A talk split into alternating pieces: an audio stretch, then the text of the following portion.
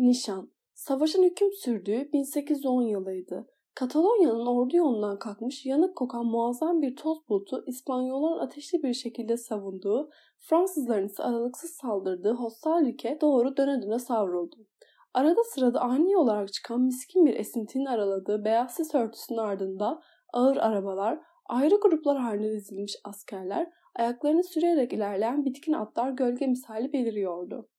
Deneyimli bir albayın birliğiyle kurduğu bir erzak konvoyuydu bu. Beyaz yol dalga dalga dizilmiş tepelerin balçıklı toprağı içinden yukarı doğru sürünürcesine kırılarak eğri büğrü ilerliyor, batmakta olan akşam güneşinin kızıl bir çerçeve içine aldığı mor alevler saçan kuruluğa ulaşmaya çalışıyordu. Derken toz bulutu, gıcırtılar çıkaran konvoyu sessizce bekleyen ağaçların karanlığına doğru ağır ağır aktı. Karanlığın içinden ansızın füze gibi bir kurşun atıldı. Belli ki bir işaretti. Bir saniye sonra kuşatılmış konvoy korkunç bir yaylım ateşine tutuldu. Askerler henüz tüfeklerine davranma fırsatı bile bulamadan sağa sola yuvarlanmaya başladılar. Ürken atlar kişneyerek yukarı doğru öyle bir koştular ki arabalar takla attı. Ya da boğuk çarpma sesle birbirlerine girdi. Albay durumu bir bakışta kavramıştı. Direnmek çılgınlık, kaçmak tehlikeli olurdu. Haykırışı, gürültüyü trompet sesi gibi bastırdı. Nakliye ve yaralıları düşmana bırakıp yandan saldırmaya emretti. Davul küçük trompetçinin heyecandan titreyen ellerine tutkuyla takırıyordu. Fransızlar dağılarak çılgınca ve karşı konulmaz bir şekilde yolun sol tarafı üzerinden ormana dağıldılar. Ormandaki ağaçlar tuhaf hareketler yapmaya başlamıştı. Alışkın olmadıkları yükün altına sallanıp duran ağaç tepelerinden yıldırımlar art arda iniyor, Karanlık silüetler siyah yılanlar gibi dallardan süzülüyor, öfkeyle sallanan dallardan bazen de kocaman bir meyve gibi boğuk bir gürültüyle insan kütleleri düşüyor yere. Çalılıklar arasında düzülüp oturmuş İspanyollar tepedeki ağaç sağına varmak için çaresizce hızla öne doğru atılan Fransızların karanlığa körü körüne daldırdıkları süngülerinden kaçıyorlardı. Bu esnada boğuk kurşun ve çığlık sesleri yayılarak geliyor, ürkütücü yankılarla sönüyordu. Hepsinin önünden eline tabancası ve kılıcıyla albay koşuyordu. Kolunu dimdik havaya kaldırdığı anda eli kasıldı. Ayağı köklere dolandı ve başına bir ağacı öyle şiddetli çarptı ki boş bakışlarla bir çalılığın dibine yuvarlandı. Çalılığın dalları hızla üzerine kapandı. Çatışma onun bayılmasını aldırmaksızın bütün hızıyla sürüp gidiyordu. Albay gözlerini açtığında karanlığın ve sessizliğin içinde tek başına yatıyordu. Başının üstündeki dallar akşam karanlığının çöktüğü gökyüzüne doğru sallanarak uzanıyor, havayı bol bir uğultuyla dolduruyordu. Albay başını kaldırmak istediği sırada dudaklarının kanlı olduğunu hissetti. Yere çakıldığı sırada dalların yüzünde bıraktığı çizikleri eliyle yokladı. Ama düşünceleri bulanıktı. Derken belleği hızla canlandı. Koşum vurulmuş atların ve dönmeyi sürdüren tekerleklerin karışık gürültüsünü, rüzgar saldırının gerçekleştiği noktadan belli belirsiz taşıyor Sesler gitgide uzaktan, daha uzaktan geliyordu. Galip gerilla çetesi anlaşılan ganimetlerini kaçırıyordu. İlk anımsamaya boğucu bir acı karışmıştı bile. Albay kararın ellerinden bütünüyle kayıp gittiğini ve artık yalnızca rastlantıya bağlı olduğunu duyumsadı. Hiç bilmediği bir ormanda düşman topraklarına yapayalnızdı. Kılıcın ışıldaması, çalılıklardan bir hışırtı duyulması onu ele verebilir, isyancıların işkencelerini savunmasız maruz kalacak bir ava dönüştürebilirdi. Çünkü agro yollara dar ağaçları kurdurduğundan ve İspanyollar hüküm giymeden vurulduklarından beri Fransızlar terk edilmiş köylerde dehşet verici öç manzaralarıyla karşılaşıyorlardı. Askerlerin ağır ateşte yakılıp gömüleşmiş cesetleri, kazığa oturtulmuş esirlerin çürümeye yüz tutmuş cansız bedenleri, çekilmiş işkencelerin ve hayvanca zulmün korkunç görüntüleriydi. Bütün bunlar albayın beynine şimşek gibi çaktı. Öyle hızlı, öyle keskin oldu ki bu, adam ateşler içinde sarsılırcasına titredi. Çevresini sarıp onu esir alan felaket ormanı gitgide kararak uğulduyordu şimdi. Albay alınabilecek çılgın bir karar beyninde bastırarak düşündü. Tek mümkün olan kaçmaktı. Koruluktan gece vakti kaçmak. Ya Hostalrik yönünde ya da Fransız birliklerini rastlayıncaya kadar yolu geri giderek kaçmak. Hazın çaresizini düşünmek yüreğini yaksa da ne pahasına olursa olsun kaçacağını hissediyordu. Ağaçların tepesinden sızan solgun ışık onu uyuşukluğa mahkum ediyordu henüz. Dudaklarını ısırarak ve yanan gözlerle çalıların altında hareketsizce yatıp beklemesi gerekiyordu. Mehtabın akşama sisleri arasından yeşilimsi ışıltılarla çıkıp göğe doğru süzülmesini beklemeliydi. Toprağın her sarsıntısına, havanın her titreşimine, ormanın derinliklerinden gelecek her bir kuş sesine, akşam esintisiyle da sallanan dalların her iç çekişine kulak vermeliydi. Mısır'ın bitmek bilmeyen gecelerine kükürt sırasına bürünmüş sonsuz bir suskunluk ve adlandırılamaz tehdit yüklü gökyüzünü anımsamak için dehşetle doldurdu. Bir çare terk edilmişliği bütün ağırlığıyla yüreğine çökmüştü. Saatler, saatler sonra ağaçların mehtabın soğuk ışığında buzla örtülüymüş hissini verdiği sırada albay saldırıya. Uğradıkları yere dizlerinin üzerinden dikkatle sürünerek dönerken aslında korkudan değil, onun nelerin beklediğini bile bilememenin kavurucu ateşten titriyordu. Kapıldığı heyecan bakımından korkunç bir işkence olan sonsuz bir ihtiyatla bitkilerin birbirine dolandığı çalılıkların ve ağaç köklerinin sert ağının arasından el yordamıyla dört ayak üzerinde ilerledi. Bir ağaçtan diğerine ulaşmak ona sonsuz bir süreymiş gibi geldi. Derken karayolu, çevresini saran mahmur karanlığın arasından bir göl gibi parlayarak ışıldadı. Albay ıssız yola koşarak dönmek üzere derin bir soluk alıp doğruldu. Tabancası elindeydi. Kılıcı her zamanki gibi çekilmeye hazırdı. Derken erikildi. Tam önünden bir gölge kayıp geçti ve hızla geri döndü. Ardından tekrar gelip gitti. Beli belirsiz ama yine de soğuk bir esinti gibi hissediliyordu. Albay tabancasını sımsıkı yapıştı ve gözlerini ağaçların karanlığına dikti. Ancak tık yoktu. Ama o gölge yine de yolun çakıl taşlarının arasından ağır ağır ve aralıksız olarak sürünerek geçiyor, sonra huzursuzca ve cansız gibi sönüp yeniden kararıyordu. Saat sarkıcı misali bir gidip bir geliyordu. Gizemli ve sessizdi. Gecenin içinde bir hayalet gibiydi. Albay yoluna soluk soluğa devam etti ve gözlerini mehtabın ışığına doğru kaldırdığında ansızın ürperdi. Başının hemen üzerine geç bir mantar meşesinin öne doğru eğilmiş bir dalında çıplak bir ceset sallanıp duruyordu. Mehtabın tepeşir gibi bembeyaz parlak ışığında solgun ve feci bir parıltı içindeydi. Yoldaki gölge gibi acelesiz gidip gelmekteydi. Albay dehşetle açılmış gözlerini ağaçtan ağaca çevirdikçe korkunç manzara çoğaldı. Ağaçların tepesindeki karanlığın içine bağlanmış, alaca karanlığın donuk ışığıyla yaladığı ölüler, solgun bedenleri rüzgarda huzursuzca oradan oraya savrulurken hayali hareketler yaparak adeta el sallıyorlardı. Albay askerlerin çarpılmış yüzlerini alay edercesine geçirilmiş takkeleri görünce gırtlağında adeta şişen soluğu hırıltıyla çıkabildi. Daha bir gün önce nöbet ateşinin başına sakalaştığı yürekli askerleri, Omer çocukları şimdi eşkıyalar, haydutlar, İspanyollar yoğunlup boğulmuş tavuklar gibi asmışlar, sonra kahpece öldürmüş, işkence etmiş, aşağılamış, üzerlerine kusmuşlardı. Albay öfkeden yalpalayarak ayağa fırladı. Bir şeyler yapabilmek için içinde kabaran çılgınca istekle ağaçların sert gövdelerini yumrukladı. Dişlerini birbirine geçirdi. Kökleri koparıp ezdi. Çaresizliğinin verdiği acıyla sarsarak kendini yeniden yere attı.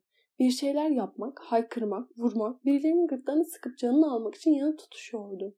İçinde acı dolu müthiş bir baskı, öfke ve çaresizliğin harlı alev vardı. Bu arada yolun üzerinde gölgeler ve ormandaki boğuk uğultu tekrarlanıp duruyordu. Albay yıllardan beri ilk kez gözlerinin akan yaşlardan yandığını hissetti. Onu bu canilerin ölülere azap çektirenlerin ülkesine yolladığı için Napolyon'un adı dudaklarından ilk kez lanete döküldü. Ve lanet akıl almaz ateşli bir öfkeye dönüştü. Ellerinde ateş gibi kabarıp büyüdü. Derken Alsın bir gürültü duydu. Bir ayak sesi. Bekleyişte dolu bir saniyeye kan ve soluk, humma ve öfke, düşünce ve bilinç hücum etti. Ve gerçekten de hızla yaklaşan adım sesiyle duydu. Derken ağaçların arasında yolun kıvrılarak ormana girdiği noktada bir karaltı belirdi. Albay bekleyiş içinde içgüdüsel olarak karanlığın koynuna büzülüp oturdu. Silahlarını hırsla sıktı. Mektabın hafif parıltısında gözleri bir İspanyol seçince göğüs boğuk ve heyecanlı bir solukla sıkıştı. Bir ulaktı belki bu. Bir çoban, bir yağmacı, bir kaçak, bir köylü, bir dilenci, belki yalnızca. Ancak albayın elleri ateş gibi yanıyor ve titriyordu. İspanyoldu o, katildi, alçaktı. Hiddeti ve iradesi heyecanla aynı hedefte buluşuyordu. Pusta bekledi ve koşarak gelen İspanyol'un bir adım öne geçmesini sağladı. Sonra öfkeli boğuk bir çığlıkla şaşkın adamın üzerine atladı. Sol elini kasarak adamı boğazından yakaladı ve adamın dehşet dolu çığlığını parmaklarıyla bastırdı. Ve canavliye dışarı fırlamış gözler karşısında bir an büyük bir zevkle duraksadıktan sonra kılıcını kurbanının sırtına sapladı. Bunu önce ağır ağır zalimce ve bilinçli bir şekilde tadını çıkararak yaptı. Ardından kabaran öfkesiyle kılıcını tekrar ve tekrar gitgide hızlanarak adamın sırtına ve gırtlağına daldırdı. Hareketleri şiddetlendikçe şiddetlendi. Öyle ki savrulurken Kayan kılıç sonunda kendi eline battı. Duyduğu acı ve ılık kanın elinden süzülmesi gözü dönmüş albayı kendine getirdi. Tiksinircesine iterek kendinden uzaklaştırır ceset daireler çizerek çukura doğru yalpaladı ve boğuk bir çarpma sesi çıkararak içinde yuvarlandı. Albay ardından gecenin serin havasını tek bir solukla derin derin içine çekti. Kendini müthiş özgür hissediyordu şimdi. Öfkesi, korkusu, kaygısı, pişmanlığı, kızgınlığı kalmamıştı artık. Tek duyumsadı dudaklarına dokunan serin, çok serin, mehtabın serinlettiği, hafif bir meltemle dalgalan yoğun havaydı şimdi. Uzuvları yeniden güç ve cesaretle doldu. Aklını hızla topladı. Dimdik doğruldu. Kendini yeniden Napolyon albayı olarak hissetti. Düşünceleri sakin ve emin bir biçimde geçmişten geleceğe yöneldi. Aceleci davranıp kör bir öfkeyle öldürdüğü adamın cesedi ona ele ver- verirdi. Bunu açıkça kavramıştı. Albay ölünün hortlamış gibi zayıf ay ışığında adeta hareket eden çarpılmış yüzü üzerine eğilince donuk gözler ürkütücü bir ifadeyle ona dik dik baktı. Ancak albay ne korku ne de pişmanlık duydu. Hatta anlık bir ürpertiyle bile sarsılmadı. Cesedi korkusuzca tuttu. Zoraki bükülen çalılıklar arasından sürükleyerek kendisinin gizlendiği yere doğru çekti. Ve ağır bedeni ağaçların arasında savurdu. Rahat bir nefes aldı. Artık bedeni heyecanla sarsılmıyordu. Gel gelelim üzerine ağır bir yorgunluk çökmeye başlamıştı. Yaşadığı onca korkunç saatin getirdiği bir gevşemeydi bu.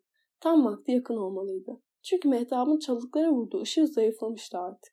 Böylece geç kaldığını düşünüp kaçma planından vazgeçti. Ve yeni olasılıklar üzerine durmadan bastığı uykuya teslim olup cesetten hemen iki adım ötede kendini yere bıraktı. Tıpkı İtalya ve Avusturya'daki savaş alanlarında ölümün ıssızlığında yaptığı gibi derin ve ağır bir uykuya daldı. Albay bu dehşet gecesinden bulutlu sabahın sarı ışığında uyandı. Sabah ayazına titredi ve boğazı yakıcı baskıdan daralırken ümitsiz durumu düşündü. Asker olduğu açıkça anlaşılıyordu. Buranın dilini bilmiyordu. Dolayısıyla onu kapkara sarmalayan bu ormandan tek bir adım bile atmayı göze alamazdı. Yine beklemek zorundaydı. Hiçbir şey yapmadan, akşama kadar beklemek. Olağanüstü ve ihtimal dışı bir şeyi Fransız birliklerinin oradan geçmesi umut etmek zorundaydı. Bir kemirgen gibi ağır ağır huzursuzluk ve istirap veren başka bir ses yükseldi içinden. Açlık bağırsaklarını parça parça ediyordu ve susuzluk dudaklarını kavurmuştu. Isırap dolu bir gün başlıyordu. Çekip kopardığı köklerden emdiği toprak rutubeti gibi yakıcı düşünceler beynini deliyordu. Her şeye son verebilecek olan dolu tabancası huzursuzca oynadı. Parmağını tetiğe götürmesini engelleyen tek şey gururuydu. Bir ormanda başına savaşmadan birliklerinden uzak bir halde hayvanlar gibi geberip gitmenin vereceği acıydı. Boğucu acılar için ona sonsuzmuş gibi gelen saatler boyunca sabahtan akşama kadar hiç kalkmadan öylece yattı. Çevresindeki yaşam onunla alay edercesine tek düze akışını sürdürüyordu. Bazen yoldan geçenlerin çıkardığı kısa süreli gürültüler korkunç ıssızlığı bir an için bilhassa dağıtıyor ama ardından yalnızca rüzgarın uğultusu ve dalların çıtırtısıyla dolu saatler geliyordu yine. Görülmez hapishanenin parmaklıklarını sökmek için yaklaşan kimse yoktu. Savaş meydanında yaralanmış, bomboş gökyüzüne bakıp inleyen biri gibi yatıyor, yükselmekte olan güneşin altında rutubetli olmasına karşın için için kavrulan ormanda dermansız elleri ve ateş içinde yanan alnıyla öylece uzanıyordu. Müthiş işkencelerle geçen saatlerin ardından güneş ışınları sonunda yandan vurmaya başlamıştı. Akşamın olmasıyla birlikte albay çaresizlik içinde bir karar kıldı. Giysilerini ani bir hareketle bedeninden sıyırıp karanlığın içine fırlattı. Sonra öldürdüğü İspanyol'un cans bedeni yüzü koyun uzandığı yaprak yığınlarını eliyle yokladı. Cesedi kaldırdı ve üzerindeki giysileri tek tek aldı. Önünü kasılmış elinde tuttuğu kanlı mantilla şanını sertçe çekti. Sonra değişmez kararının peşinde ve zerre kadar ürkmeden İspanyol'un giysilerini üzerine giydi. Geniş ve hala ıslak kan lekesiyle bezeli pelerini sırtına attı. Bu vaziyette kaçmak, ekmeğini dilenmek istiyordu. Bedenini parçalayan, gırtlarını sıkan koru dindirmek, bu dehşet ağından, bu ölüm ormanından kurtulmak istiyordu. İnsanlar arasında karışmak, artık hayvanlar gibi cesetler arasında yaşamamak, korku ve açlıktan boğulmamak, bedenini onuruyla ödeyecek bile olsa alayına, imparatoruna dönmek istiyordu. Üniformasını bir ceset gibi terk edilmiş olarak görünce boğazına bir hıçkırık düğümlendi. Tıpkı anne ile çocuk gibi onun varlığıyla bütünleşmiş olan bu üniformayı 20 savaş boyunca taşımıştı. Gel gelelim çektiği açlık onu yola, karanlığa doğru itti. Vedalaşmak üzere son kez arkasına dönüp baktığında gözyaşlarının parıltılı örtüsü ardından bir gözünkini andıran bir ışıltı görür gibi oldu. Napolyon'un savaş meydanı onu bizzat taktığı nişandı bu. Burada bırakamazdı onu. Nişanı kanlı hançeriyle kesip çıkardı ve cebine koydu. Sonra yürüdü. Öne doğru atıldı. Koştu. Aceleyle yola doğru ilerledi. Biliyordu. Koruluktan bir mil kadar ötede küçük, ıssız bir köy vardı. Bölüğü orada mola vermişti. Açlığı içini kemirirken ve kanı şakaklarını zonklatırken atlara su içirdikleri meydandaki yuvarlak fıskiyeyi anımsadı. İspanyolların karanlık yüzleri, hainlerin güçlükle bastırdıkları alaylı ifadeleri de belliğinde canlanmıştı. Ama her şey tek bir duyguda, duyduğu açlıkta sönüp gidiyordu. Yüzünü şapkanın ardına gizleyip karanlığın çökmeye başladığı ana yolda sendeler gibi aşağıya doğru koşturdu. Koştu, koştukça koştu. Kabaran açlığını koşarken bastırabilmek için ta ki karanlığın şekillendiğini, daracık ve iç içe geçmiş evlerin çökmekte olan akşam bulutlarının arasından sıyrıldıklarını görünceye kadar soluk soluğa koştu. Meydana doğru el yordamıyla ilerledi ve önce köpürerek fışkıran suyu gırtlağına akıttı. Ellerini ve alev alev yanan alnını hırsla serin suya daldırdı. Onca saatten sonra bir anlık da olsa içini bir rahatlama hissi kapladı. Ancak midesinde yumruk gibi oturmuş açlık hemen ardından bedenine yayılınca albayı ilk karşısına çıkan kapıya doğru itti. Çürümüş kapıyı huzursuzca tıklattı albay. Sararmış yüzü kırış kırış olmuş yaşlı bir kadın kapıyı yarı aralayıp ona hain ve kuşkulu gözlerle baktı. Albay dilsizlerin dilinde dudaklarını gösterip yalvarırcasına bir hareket yaptı. Asker yüreği o anda ölmüş, tepedeki ormana kılıcı ve üniformasıyla birlikte gömülmüştü. Kadın reddeden bir ifadeyle dönüp kapıyı kapamaya yeltendi. Ancak zeytinyağlı yemeklerin evden yayılan kokusundan ve yanık kokulu buharının adeta başlanan açlık içindeki albay, çıldırtıcı arzusuyla artık bir hayvanı andırıyordu. Ve Onur'u bir yana bırakıp dehşet içinde geri çekilen kadına yalvarmak için onu kolundan yakaladı. Gözlerine çılgınlığın parlak alevi yanıp söndü. O sırada kadın yanıt vermek yerine evine zorla girmeye çalışan adamın alnına doğru ağır kapıyı öyle bir çarptı ki albay sersemleyip geriye doğru sendeledi. Dudaklarından Fransızca ağır bir küfür döküldü. Korkuyla çevresine bakıldı. Neyse ki onu duyan olmamıştı. Hala sağır dilsiz rol yaparak bilinebilecekti. Ve yaptı bunu. Yüreği yanarak kapı kapı dolaştı ve sonunda avucunda sarı buğdaydan yapılmış birkaç lokma ekmek ve 5-6 zeytin tanesi vardı. Aç gözlükle hepsini ağzına tıktı. Donuk bakışlar ve çarpılmış yüz hatlarıyla hayvanlar gibi yemeğe koyuldu. Açlığını, tiksintisine, utancını boğazındakilerle birlikte yuttu.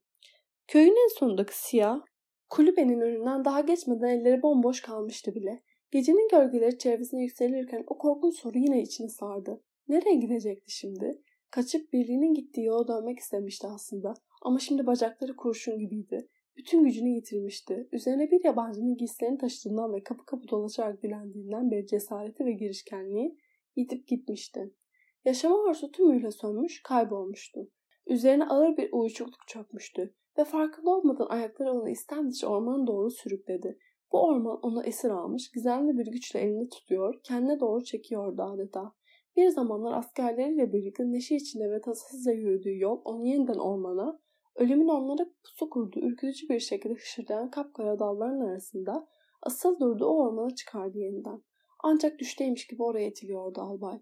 Dinlenme, bolca dinlenme, dinlenmenin uyuşukluğuna sönüp gitme ihtiyacı ona karşı konulmaz bir biçimde ormanın karanlıklarına çekiyordu. Yamacı yorgun argın tırmandı ve hiçbir şey düşünüp hissetmeden kendini hemen yolun kenarındaki karanlığın içine bıraktı. Daha fazla ilerleme cesareti yoktu. Çünkü önünün gözlerinden kaçıyordu. Kanlı bir paçavraya dönüşmüş halde karanlıkta alay edercesine duran kendi üniformasını görmek, bu işaretlerden ölümün sevgisini algılamak istemiyordu. Cebindeki onun nişanını bir papaz gibi inançla sımsıkı kavradı. Bu onun sevinç çığlığı, feryadı, umuduydu. Ve yeniden bir gece başladı. İkinci, korkunç bir gece. Soğuk yıldızlarla bezeli mehtaplı bir gece. Açık ve sonsuz bir sesle gömülmüş gök kubbenin sızında ağır bir yalnızlık içinde inen gece. Albay alev alev yanan, çılgın gibi bakan yaşları kurumuş gözlerini anlamsızca karanlığa doğru bembeyaz uzanan yola dikti. Bu yoldan ne gelebilirdi? Umut mu? Kurtuluş mu? Arkadaşları mı? Onu alacak bir posta arabası mı? Fransız birlikleri mi? Ancak bu düşüncelerin hepsi karma karışık bir halde o büyük yorgunluğun içine hızla çöküp yaprakların hüzün verici uğultularıyla, yıldızların uzaklara titreyen parıltısıyla ve ayın kayıp giden hüzmeleriyle birleşti. Albay bu ıssız ormanda bir mezarın içinde yatar gibi dinleniyordu şimdi. Sabahın erken saatlerinde kulakları tırmalayan bir sesle uyandı. Bunu bir kuş sesi sanıp uykulu gözlerini sabahın ay gibi yayılmış puslu örtüsüne dikti. Ama o sesi tekrar duydu. Kabus değil miydi bu gördüğü? Hayır, arkalarındaki birliklerden gelen son derece keskin, çok aşikar bir boru sesi. Trompet sesiydi. Kanı ansızın dondu. Gelenler Fransızlar, arkadaşları, kurtarıcıları mıydı yoksa? Her şey karşı yaşama geri mi dönecekti? Tarifsiz çılgınca bir sevinç çığlığı boğazına düğümlendi. Ayağa fırladı. Fransız askerlerden oluşan birlikler dağınık sıralar halinde yoldan doğru geliyorlardı işte. Adamların kasketlerini, kılıçlarını, topra- bayraklarını, toplarını gördü. Anlaşılan Hostarrik'e giden bir yardım birliğiydi bu. Albay işte o anda kendini bıraktı. Attığı sevinç çığlıkları aklını başından aldı. Yazgısını, tehlikeyi, üzerindeki tedbirli kıyafeti unuttu ve çılgınca bir telaşla kurtarıcılarına doğru düşe kalka koştu. Bir eline tabancası tutuyor, diğerleriyle şalını sallayıp onları selamlıyordu. Derken bir çığlık, vahşice bir çığlık delip geçti sabahı. İçinde korku, ıstırap ve çaresizlik feryatlarını barındırıyor, havayı insanüstü haykırışla dolduruyordu. Albay kendini bu halde aciz anlattığı sırada kaçınılmaz şey oldu.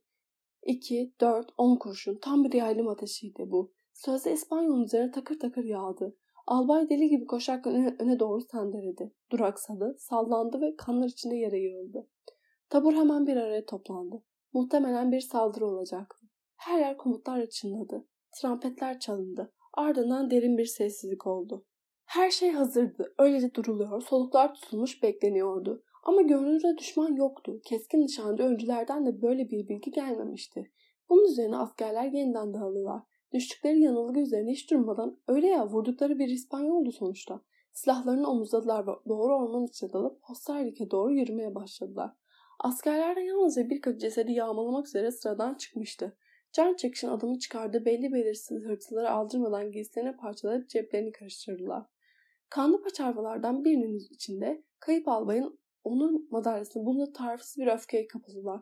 Napolyon'un nişanı bir İspanyol haydutun cebindeydi. Öyle mi? Şiddetli dipçik darbeleriyle sözde katilin beynini dağıttılar. Çıplak bedenini kör bir öfkeyle yumruklayıp küfürler ederek tekmelediler. Ardından zavallının cesedini öylesine şiddetli bir hamleyle tarlaya savurdular ki havayı kollarıyla korkunç bir şekilde yaran albay iki yana açılmış uzuvlarıyla parlak dev bir haçı andırıp yanmış kapkara toprak yığınlarının ortasına ışık saçarak düştü. Leman Gölü kıyısında olay. Leman Gölü kıyısında Villeneuve adlı İsviçre kasabası yakınlarında 1918 yılının bir yaz gecesi sandalının küreklerini çekerek göle açılmış bir balıkçı suyun ortasında tuhaf bir şey fark etmiş. Yaklaştıkça bunun gevşekle tutturulmuş kalaslardan bir araya getirilmiş bir taşıt olduğunu anlamıştı. Çünkü çıplak bir adam kürek niyetine kullandığı bir tahtayla beceriksiz hareketler yaparak taşıtı sularda ilerletmeye çalışıyordu. Balıkçı yönünü şaşkınlık içinde oraya doğru çevirdi. Bitkin düşmüş adamın sandalını aldı. Çıplak bedenini geçici olarak ağlarla örttü. Soğuktan tir tir titreyen sandalın bir köşesine ürkekçe büzülen adamla konuşmaya çalıştı sonra. Ancak adam balıkçınınkine tek bir sözcüğü bile benzemeyen yabancı bir dilde yanıt verdi. Yardımsever balıkçı çok geçmeden uğraşmaktan vazgeçti. Ağlarını topladı ve küreklerini suya vura vura çekerek kıyıya doğru yol aldı. Sabahın ilk ışıklarıyla birlikte kıyına süliyeti parıldamaya başladıkça çıplak adamın yüzü de aydınlandı. Karma karışık sakalların arasında gömülmüş geniş ağzında çocuksu bir gülümseme belirdi. Bir elini kaldırıp karşıyı gösterdi. Sorgulayan ama bir yanıyla da emin olmuş bir tarzda dili dolaşarak sürekli bir sözcük söylüyordu. Kulağa Rossiya gibi çalınan bu sözcük sandal kıyıya yaklaştıkça daha mutlu bir tını kazanıyordu.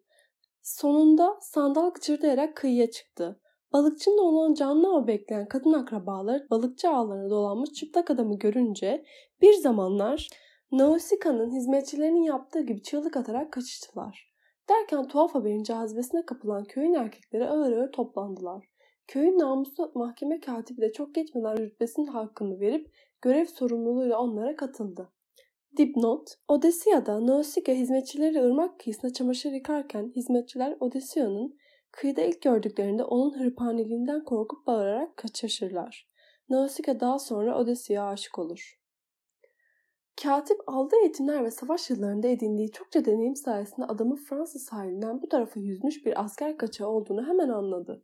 Hemen adamın resmi ifadesini almaya hazırlandı. Gel gelelim bu zahmetli çabası çok geçmeden değerini ve önemini yitirdi. Çünkü çıplak adam bu arada köyün birkaç sakin adama bir ceket ve çuval bezinden bir pantolon atmıştı.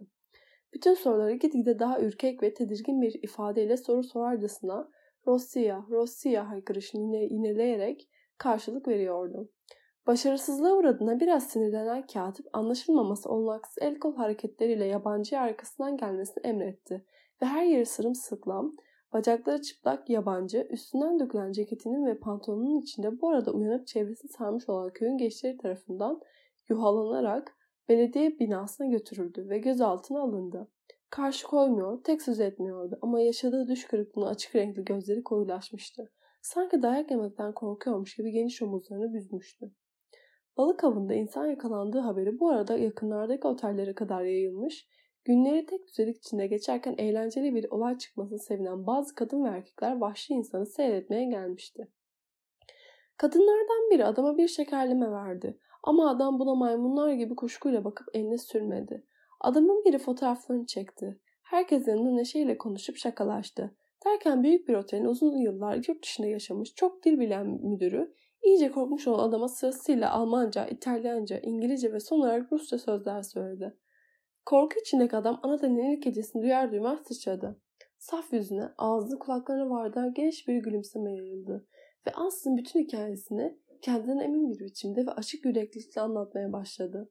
Hikaye çok uzun ve karmaşıktı. Ayrıntılarını tesadüfen orada bulunan bir tercüman bile anlayamıyordu. Ama bu insanın başına özellikle şunlar gelmişti. Rusya'da savaşmıştı. Sonra günün birinde binlerce insanla birlikte vagonlara tıkılmış ve uzaklara götürülmüştü. Oradan da gemilere aktarılıp daha da uzun bir yolculuğa çıkarılmıştı. Onun deyimiyle insanın etini kemiklerini kızartıp yumuşatacak kadar çok sıcak yerlerden geçmişlerdi. Sonunda bilmediği bir yere varmışlardı ve herkes yine vagonlara tıkılmıştı. Ardından Ans'ın bir tepeye saldırmaları istenmişti. Oranın hakkında hiçbir şey bilmiyordu çünkü. Daha en başta bacağına bir kurşun isabet etmişti. Tercüman konuşmaya ve yanıtları çevirdi ve köylüler bu firarinin Fransa'daki Rus birliğine bağlı bir asker olduğunu hemen anladılar. Bu birlik dünyanın yarısını açıp Sibirya ve Vladivostok üzerinden Fransız cephesine gönderilmişti. Herkes belli bir acıma duygusunun yanı sıra adamı bu tuhaf firare kalkıştıran nedeni merak etmişti.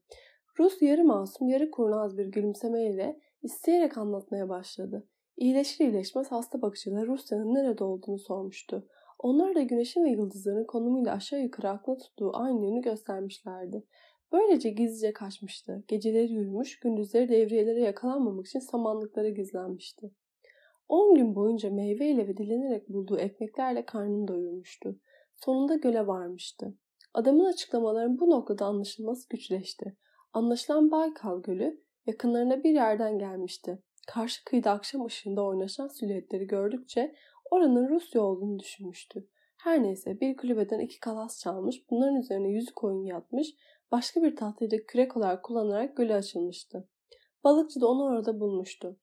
Belirsiz hikayesini acaba yarın evimde olur muyum diye ürkekçe noktaladığı sorusu tercüme edilir edilmez saflığı nedeniyle önce kahkahayla karşılandı. Ama çok geçmeden bu kahkaha yerine duygu dolu bir acımaya bıraktı ve oradaki herkes çevresine ürkek ve yakaran bakışlarla bakan adamın cebine bozuk paraya da banknotlar sokuşturdu. Bu arada Montreux ile yapılan telefon konuşmasının ardından yüksek rütbeli bir polis memuru gelmiş. O da büyük çabalar harcayarak olayın tutanağını tutmuştu. Çünkü tesadüfen orada bulunan tercümanı yetersiz kaldığını anlaşılmasının yanında çok gitmeden adım Batılılar için kavranması olanaksız cahilliği de ortaya çıkmıştı. Öyle ki kendisi hakkındaki bilgisi adının Boris olduğuyla sınırlıydı. Ve doğduğu köyle ilgili son derece karmaşık tarifler yapıyordu. Örneğin Prens Meçeski'nin köleleri olduklarını, evet köle diyordu, oysa kölelik bir kuşak önce kalmıştı ve büyük denizin 50 vers uzağında karısı ve 3 çocuğuyla yaşadıklarını söylüyordu. Dipnot, vers 1,06 kilometreye denk gelen bir Rus ölçü birimi. Sonra hakkında verilecek karar görüşülmeye başlandığında gözlerinde donuk bakışlarla boynunu eğip tartışan adamların ortasında öylece durdu. Kimileri Berlin'deki Rus elçiliğine gönderilmesi gerektiğini söylüyor, kimileri de böyle bir önlemin alınması halinde adamın Fransa'ya iade edilmesinden çekiniyordu.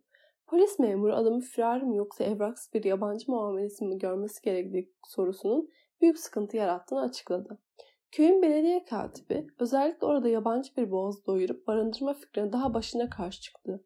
Bir Fransız bağırarak lanet olası bir kaçak için bunca hikayeye gerek olmadığını söyleyip adamın çalışmasına da geri yollanmasını istedi.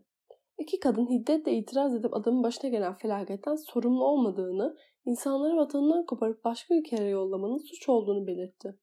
Yaşlı bir adam bir Danimarkalı araya girip bu insana 8 günlük giderlerini karşılayacağını, bu arada resmi makamların elçilikle bir anlaşmaya varması gerektiğini azimle dile getirdi. Bu beklenmedik çözüm hem devleti hem de halkı temsil eden tarafları rahatlatmıştı. Tartışmanın gitgide kızıştığı sırada Fren'in ürkek bakışları yavaş yavaş yerden doğrulup otel müdürünün dudaklarına takılmıştı.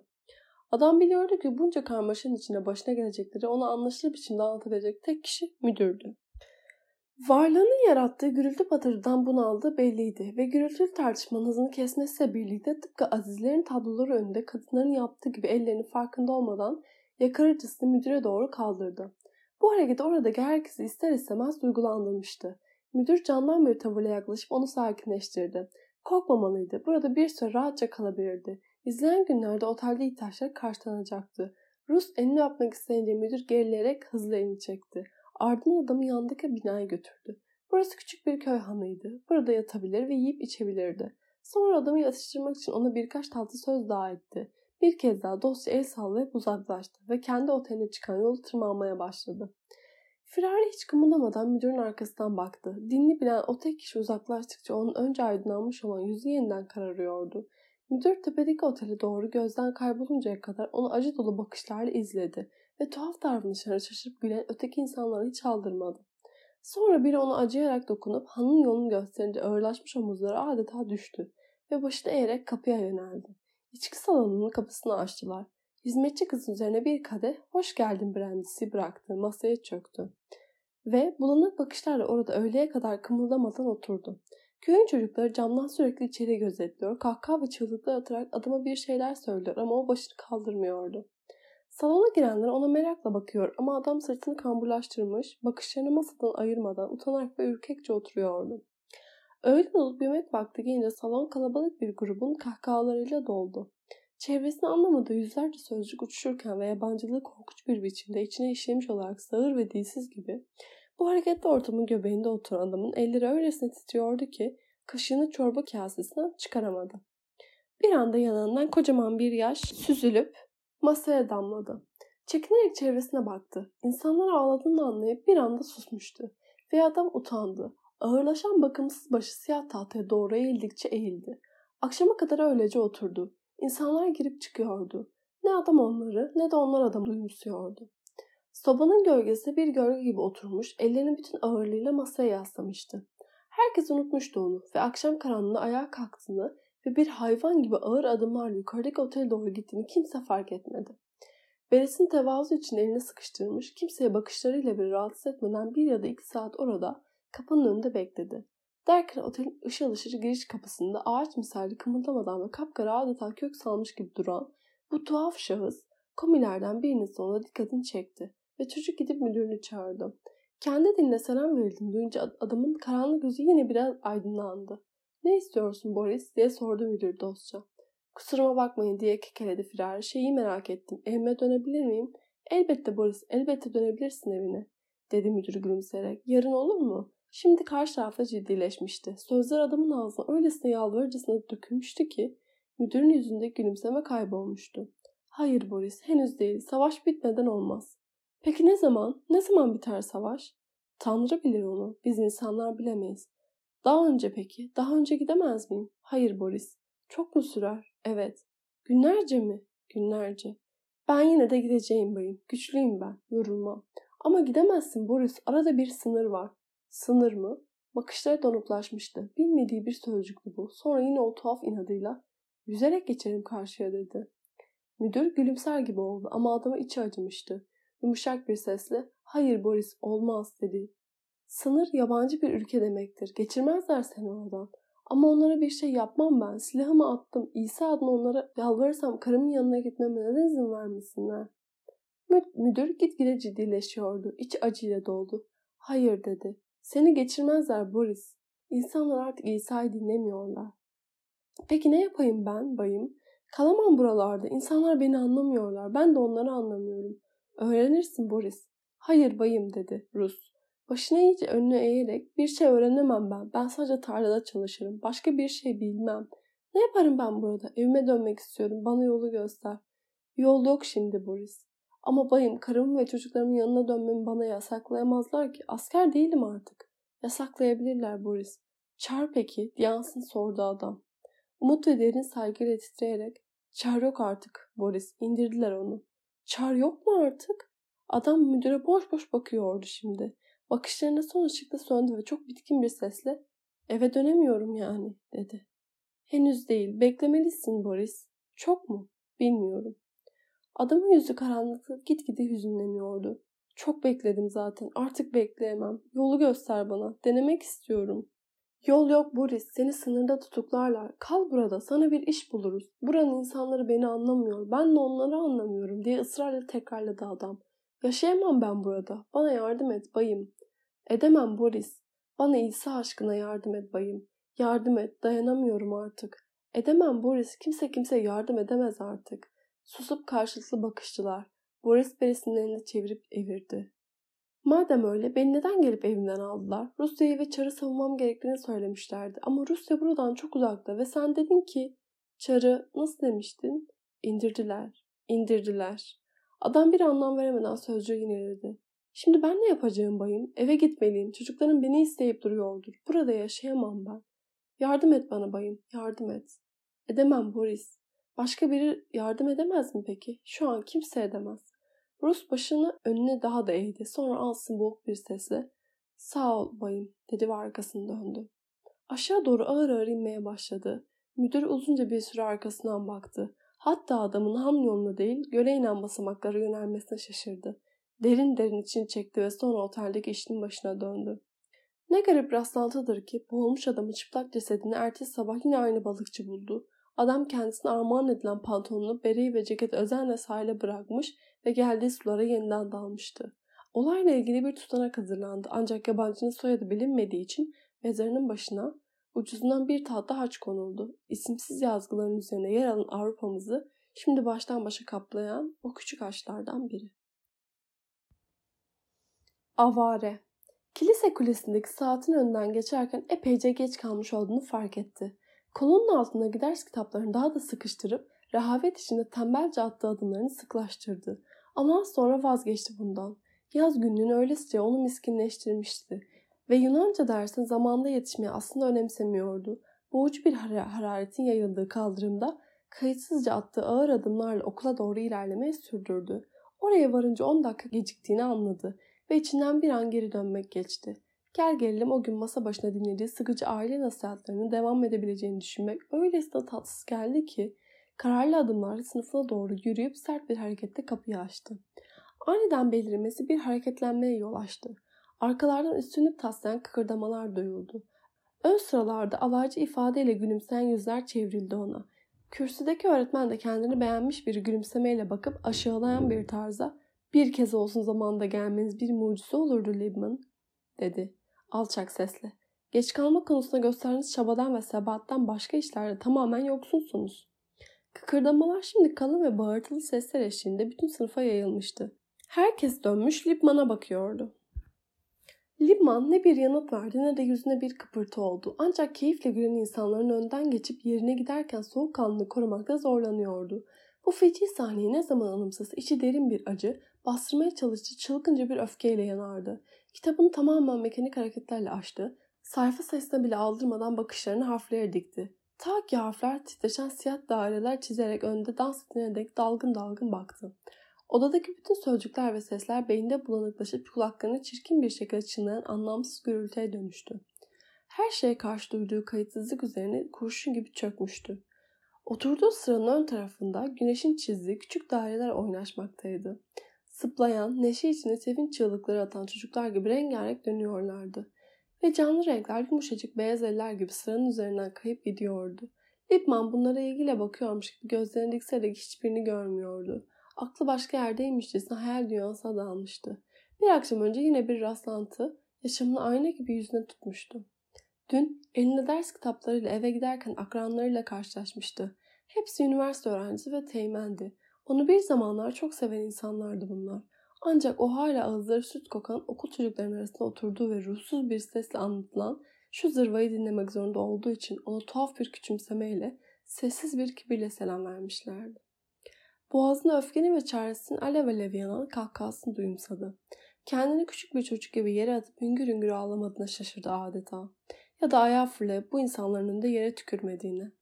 Acısını parçalara bölmeye başlayınca gitgide sakinleşti. Ancak yine en derin ıstırabın verebileceği feci bir soğukkanlılıkla parçaladı acısını.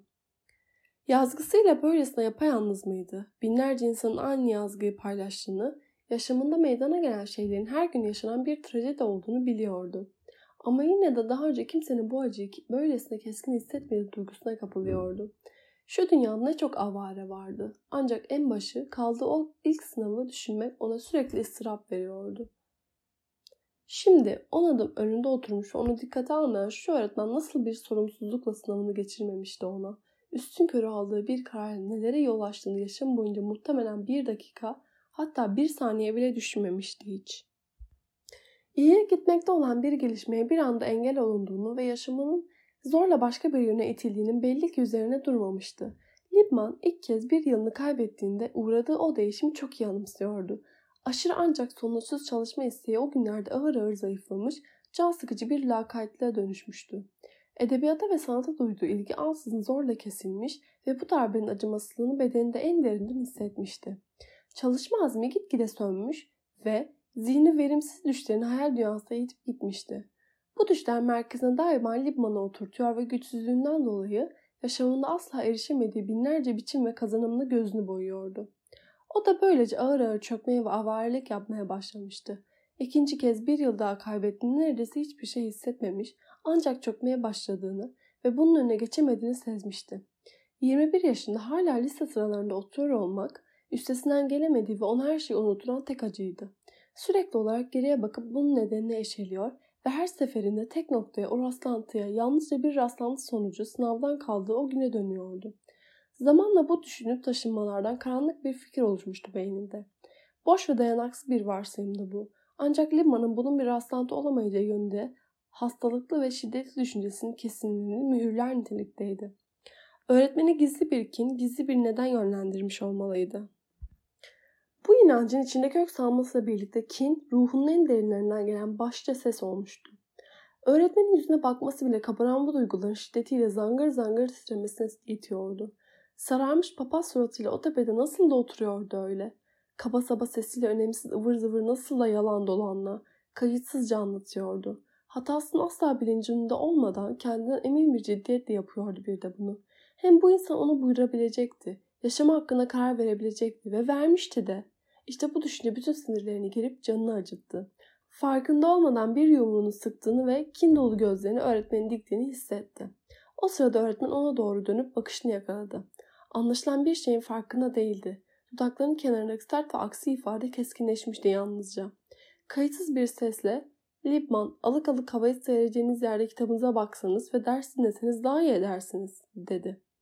Liebman irkildi. Adamın eleştirisine katlanmayı düşünmek bile alev alev yanan kızgın bir leke gibiydi. İçi bir anda hırsla doldu. İşte şimdi susamazdı.